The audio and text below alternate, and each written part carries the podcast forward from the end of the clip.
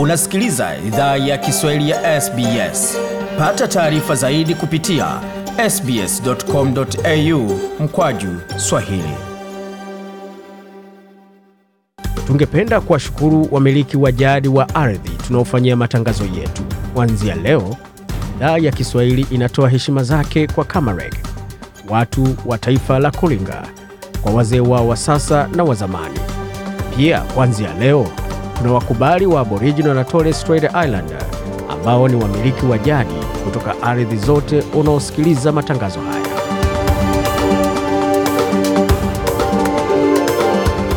Popote ulipo, uko na migode migerano, tukiletea makala ya moja kwa moja kutoka studio zetu za SBS na mtandaoni anwani ni sbs.com.au mkwa jusali. Tukuwa na mengi ambayo tumeandalia, lakini tupate kionjo kidogo tu kwa kile ambacho kwapo mbele katika mahojiano, tukizungumza na KTB Cats bwana Kiza. Tunakimuuliza, je, anafurahia kazi ya kuwa kinyozi au la? Kwa kifupi, naweza sema wanadamu si dharau kazi. Unaweza ona juu ni kugusa nywele, ila cha maana ni kupata ile makuta kwanza ya kusaidia familia na we mwenyewe ujisaidie. Jibu hilo na mengine mengi zaidi ambayo bwana Kiza ametueleza tutaweza kueletea muda usio mrefu, lakini kwa sasa tuelekee moja kwa moja katika muktasari wa habari tulizoandalia.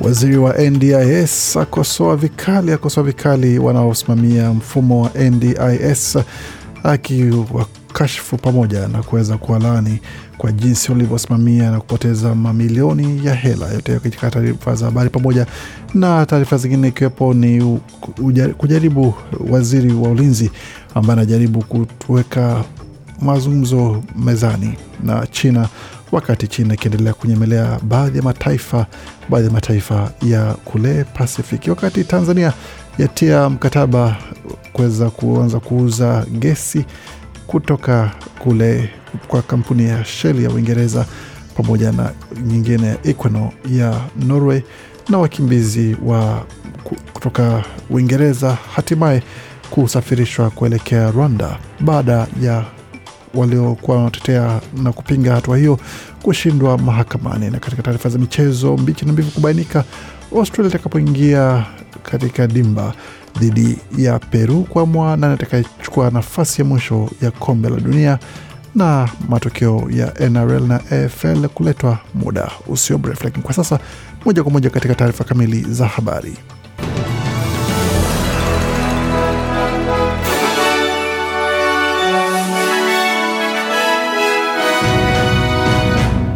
Wasikiza idhaa Kiswahili ya SBS ukiwa na migode migerano. Hii hapa ni taarifa kamili ya habari.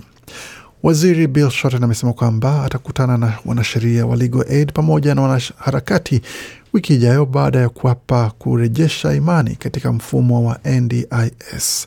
Waziri huyo mfumo wa taifa wa bima ya walemavu almaarufu NDIS amesema kwamba mfumo huo ni jinamizi la urasimu na inatisha ama unatisha kuwa shirika linalosimamia mfumo huo limetumia milioni 40 kwa gharama ya malipo ya kisheria katika muda wa chini ya mwaka mmoja. Alipozungumza na shirika la habari la ABC, alisema kwamba anataka zungumza na wale ambao wametumia mfumo huo kwa kile ambacho anaita upuuzi kwa jinsi shirika hilo lilivyofuatilia kesi. I think people will be appalled to know that whilst the, the NDIS is uh, making decisions... Sema nadhani watu watachukizwa kujua wakati NDIS inafanya maamuzi inastahili fanya, baadhi ya watu hawatakuwa na furaha. Kile kina tunachoona ni makampuni makubwa ya wanasheria yanayolipishwa hela nyingi kuvuta makesi ili watu wakate tamaa kuhusu madai yao. Hivyo sivyo mfumo wa huruma unastahili simamiwa, alisema Bwana Shorten na waziri wa ulinzi Richard Marles amesema kwamba atumaini anaweza anzisha mazungumzo na waziri mwenza wa China anapohudhuria kongamano la kimataifa nchini Singapore. Kasema kwamba kumekuwa wasiwasi kuhusu kisa kati ya ndege ya udukuzi ya wanamaji ya Australia pamoja na ndege ya kivita ya China katika eneo la bahari la kusini ya China mwezi uliopita. Bwana Miles alieleza shirika la habari la Sky Australia kwamba shirika za ama sheria za Umoja wa Mataifa kwa bahari zinaruhusu usafiri wa bure, ila muundo wa sheria ni muhimu.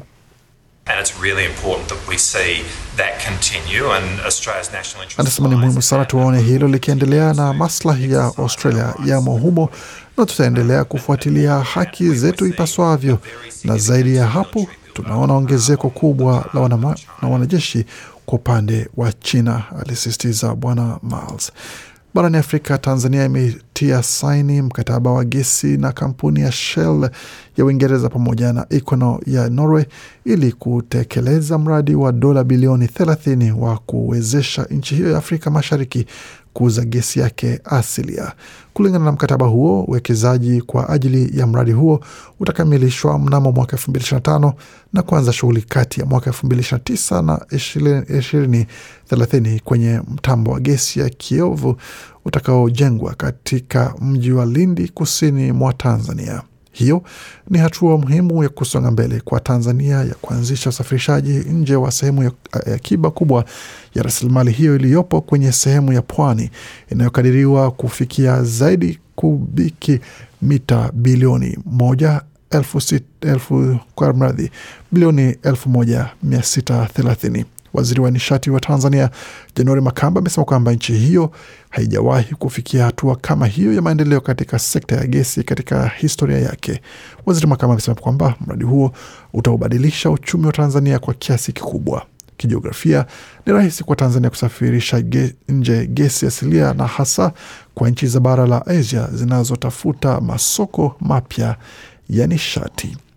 Tukielekea katika nchi jirani, Rwanda iko katika hali ya utata ikiwa inakaribia kuwa mwenyeji wa mkutano wa viongozi wa serikali wa nchi wanachama wa Jumuiya ya Madola maarufu CHOGM ulioandaliwa kufanyika wiki ya Juni 23 wakati ikikabiliana na tuma mfululizo za jirani yake kuhusu kuingilia nchi hiyo. Wakati matayarisho yakiwa yameshika kasi kabla ya mkutano huo, mgogoro wa kidiplomasia unaendelea kati yake na Jamhuri ya Kidemokrasia ya Kongo au maarufu DRC unaweka dosari kabla ya tukio hilo, wakiwasukuma maafisa wa serikali kukanusha madai ya kuwa Kigali ina jukumu fulani katika ghasia mpya zinazoendelea kule DRC. Hada, hada hivi hadi hivi sasa majaribio ya kikanda ya kidiplomasia kuzima mivutano yanayoonekana kushindwa, wakati DRC ikitoa tuma mpya Jumatano kuwa Kigali imepeleka vikosi maalum vya wanajeshi mia tano kuwasaidia waasi wa M23 ambao hivi karibuni walianzisha tena mashambulizi katika eneo la mashariki mwa DRC. Kigali imekanusha na kutupilia mbali shutuma hizo na bila shaka unaweza kupata taarifa zaidi baada ya taarifa hizi. Na serikali ya Uingereza ilishinda pingamizi la kisheria kwa sera yake tata ya kuanza kuwafukuza waomba hifadhi nchini Rwanda, huku mahakama kuu ikitupilia mbali majaribio ya wanaharakati ya kutaka kushinda amri ya kuzuia kizuizi na kusema kwamba ndege ya kwanza inaweza kuondoka wiki ijayo. Serikali ya Uingereza ilishinda pingamizi la kisheria hivyo kwamba ikielekeza wakimbizi pamoja na waomba hifadhi kwenda kupata makazi kule Rwanda. Mashirika ya kutoa misaada cham, na chama cha wafanyakazi walikuwa wameanzisha changamoto mapema wiki hii dhidi ya mpango huo wa serikali wa kutuma waomba hifadhi katika taifa hilo la Afrika Mashariki. Jaji Jonathan Swift siku ya Ijumaa alikataa kuzuia kuondolewa kwa waomba hifadhi wa Iraq na Siria na akaondoa amri ya kuzuia safari ya kwanza ya ndege kuelekea Rwanda siku ya Jumanne.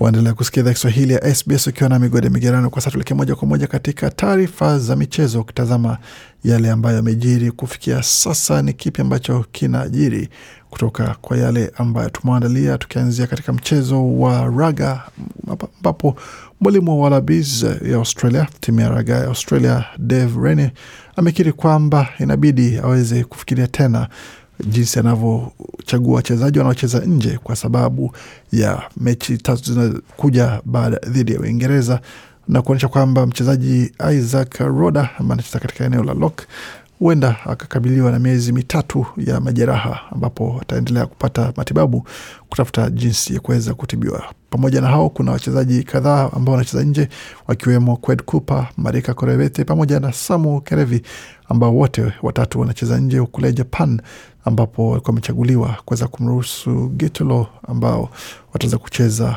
chini ya amri hiyo.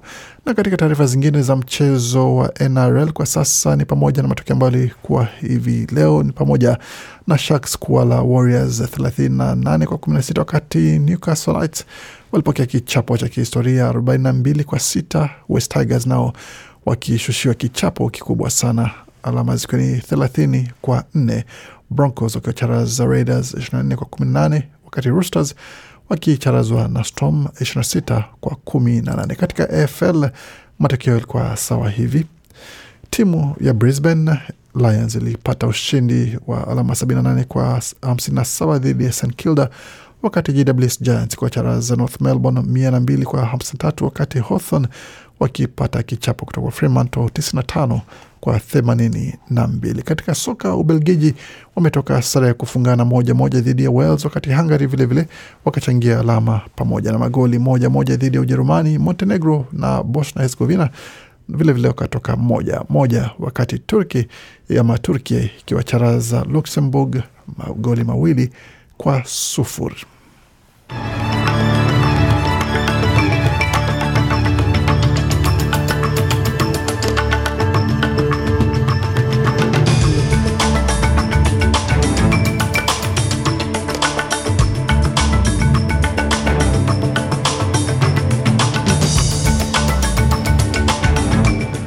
Nam, tukitazama hali ilivyo katika utabiri wa hali ya hewa, tuanzie mjini Adelaide ambapo kwa sasa nyuzi joto ni 11.3, wakati mjini Brisbane 12.8, Canberra zikiwa ni 4.9 na wakati Darwin kwa sasa ni 23.4, Hobart nyuzi joto pale zikiwa ni 6.2, Perth 14.7 na kule Melbourne ni 9.7 wakati mjini Sydney kwa sasa nyuzi joto pale ni 16 na nukta saba. Kufika hapo mwisho taarifa habari ambayo tumeandalia. Bakia nasi kwa makala mengine manda kujia kutoka studio zetu za SBS.